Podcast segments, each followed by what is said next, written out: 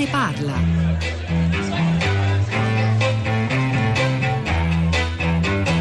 Rieccoci, ben trovati da Pietro del Soldato. È il momento dell'ultimo capitolo di questo viaggio che abbiamo fatto stamani nel 2017 di tutta la città ne parla, attraverso la riproposizione di alcune voci che hanno affrontato eh, i nodi, forse non i più importanti, ma quelli che ci hanno colpito e che sicuramente eh, condizioneranno anche la nostra vita nel 2018. Dopo il rapporto con la terra, la terra eh, che trema anche il rapporto con il lavoro, eh, affrontiamo un ultimo nodo, quello della fine della vita, il più difficile, il più sensibile. E in una puntata, era il 12 ottobre scorso, parlammo di una storia, raccontammo, raccogliemmo la storia fortissima e toccante di Loris Bertocco, un uomo nato nel 1958 a Dolo, in provincia di Venezia, che a 18 anni vide la sua vita cambiare in seguito a un incidente stradale che lo rese eh, disabile, paralizzato, in condizioni sempre peggiori, che lo hanno portato poi, nonostante una vita di grande attività, è stato uno dei fondatori del movimento dei Verdi, ha scritto, ha fatto il DJ radiofonico, ha fatto tantissime bellissime cose di mettere fine alla sua vita. Perché? Perché non poteva più garantirsi un'assistenza degna di questo nome e poi perché non ci stava più a vivere in quel modo.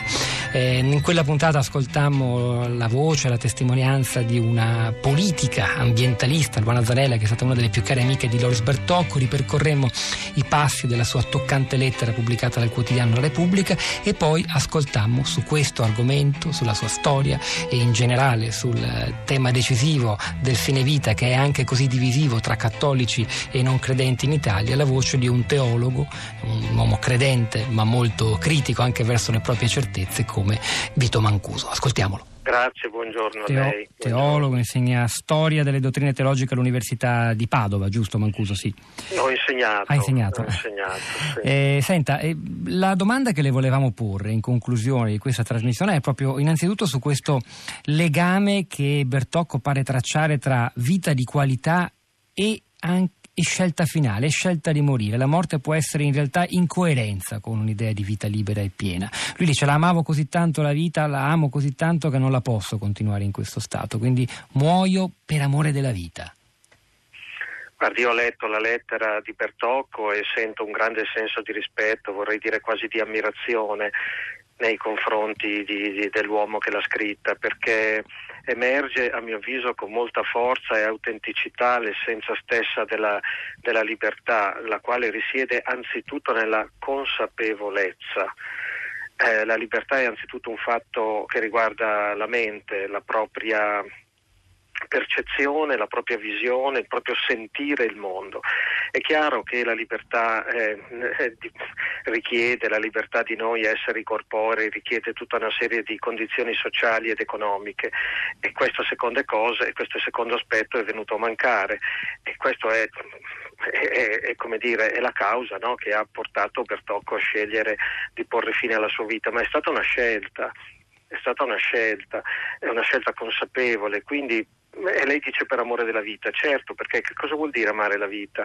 Eh, la vita si dice in molti modi, ma la, eh, la, la modalità diciamo, principale mediante cui si dice la vita, la vita umana, è la vita libera è la vita consapevole. Quando noi amiamo la vita, amiamo certamente la fisicità, la possibilità di mangiare, la possibilità di dormire, la possibilità di provare piacere, tutte queste cose, ma il, il punto più alto in cui consiste la vita, la vita umana, è la vita consapevole e libera. Eh, e, e, quindi è chiaro, e io sono d'accordo, sento, sento dentro di, di, me la verità di questa affermazione di Bertocco, che lui per amore della vita, cioè per amore della vita libera, ha rinunciato alla vita fisica, in quanto la vita fisica era diventata una prigione un, un, luogo di non libertà, un luogo non più sostenibile. Quindi sento coerenza e poi devo dire che a me quello che ha colpito moltissimo dalla lettera è quella frase che lui dice quando dice porto con me l'amore che ho ricevuto. Io ho, ho, leggendo la lettera non ho sentito il minimo risentimento e, e, e invece questo senso di porto con me l'amore che ho ricevuto. Tra l'altro dietro questo porto con me di fronte a uno che sceglie di morire ci sta, lui non ha mai fatto nessun riferimento religioso, io meno che meno voglio fare, non è che voglio dire, però c'è questa idea archetipale che tutti noi esseri umani abbiamo quasi che la morte sia un viaggio, no? perché se uno dice porto con me e di fronte alla scelta di morire quasi immagina appunto di, di partire, di andare in una dimensione che a tutti noi viventi è sconosciuta, ma che, ma, ma che, appunto, ma che forse può essere ancora qualcosa, perché altrimenti non, non, non, avrebbe forse neanche scritto così, porto con me l'amore che ho, che ho Il punto però è Mancuso che questa, mh, questo amore questa, e questa libertà che si manifesta nella scelta anche quella estrema eh, di, di, Loris Bertocco, lei ha parlato un, sul suo ultimo libro, se non sbaglio si intitola Il coraggio di essere libero, uscito l'anno scorso per Garzanti, e, e per compiere questa scelta ha dovuto violare la legge, infatti una delle ultime frasi che dice, queste sono le ultime frasi della sua vita, eh, eh, riguardano proprio l'impossibilità di fare quel che ha fatto in Svizzera in Italia e dice non lo trovo giusto, quindi lui ha dovuto disobbedire, violare la legge italiana per fare quello che ha fatto. Forse è, è dunque l'Italia ad essere meno libera di Loris Bertocco. Ma guardi, eh, prima ancora di fare quello ho dovuto fare i conti con una politica, ne avrete sicuramente parlato, con una politica che non gli ha permesso di continuare a vivere perché lui dice chiaramente nella lettera che, che, che, che se è giunto a questo gesto estremo, diciamo così, è perché le condizioni... Però dice ci sarei arrivato comunque, anche con un'assistenza di qualità, forse un po' più tardi, ma l'avrei fatto sicuramente tardi. per l'insostenibilità sì, delle sì, mie condizioni, questo è molto sì, importante da sottolineare. Sì, però forse, eh, certo, forse un po' più tardi, comunque in ogni caso cosa le devo dire? Sono tante le cose in cui la nostra, la nostra, la nostra società non è all'altezza e arriviamo sempre dopo.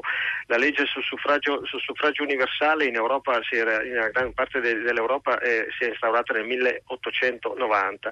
Noi ci siamo arrivati, se ricordo bene, nel 1912 e, e sostanzialmente noi arriviamo sempre in ritardo per, per, per tanti motivi adesso e quindi arriviamo in ritardo anche su questo, su questo aspetto. E personalmente io sono perso- da sempre, insomma, in tutti i miei iscritti dico che sono favorevole all'autodeterminazione, compresa la, l'autodeterminazione verso il suicidio assistito. Mi sembra che faccia parte di quelle garanzie di libertà che ciascun cittadino deve poter, deve poter esercitare.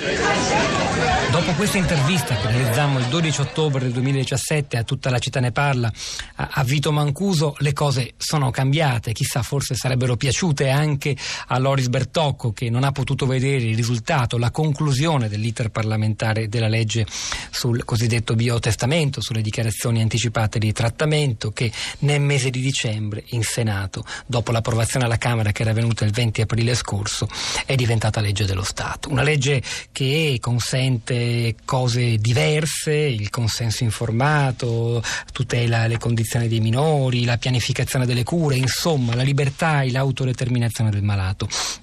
È legge da alcune settimane, si è già scatenata, e lo sapete, una polemica in Italia, soprattutto sul fronte cattolico, che chiede eh, la possibilità per i medici cattolici di praticare l'obiezione di coscienza, anche se la legge così com'è non lo prevede, o sicuramente non lo prevede negli stessi termini in cui lo consente per esempio la legge sull'aborto.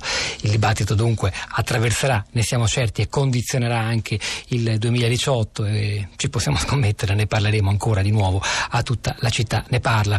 Ora si conclude conclude però il nostro viaggio eh, guardando indietro ed è il momento di tornare a guardare al futuro. Lo faremo a partire da domani eh, con Rosa Polacco al microfono, ascoltando le vostre telefonate di prima pagina, iniziando dunque insieme in diretta il 2018. Una buona giornata e ancora un buon anno a tutti da Pietro del Soldare, regista Piero Pugliese, la nostra curatrice Cristiana Castellotti, Rosa Polacco, Florinda Fiamma e Cristina Faloci. A domani.